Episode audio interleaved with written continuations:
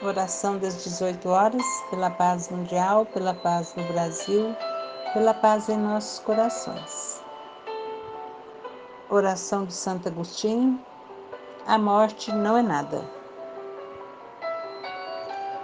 A morte não é nada. Eu somente passei para o outro lado do caminho. Eu sou eu, vocês são vocês. O que eu era para vocês, eu continuarei sendo. Me deem o nome que vocês sempre me deram. Falem comigo como vocês sempre fizeram. Vocês continuam vivendo no mundo das criaturas? Eu estou vivendo no mundo do Criador. Não utilizem um tom solene ou triste. Continuem a rir daquilo que nos fazia rir juntos.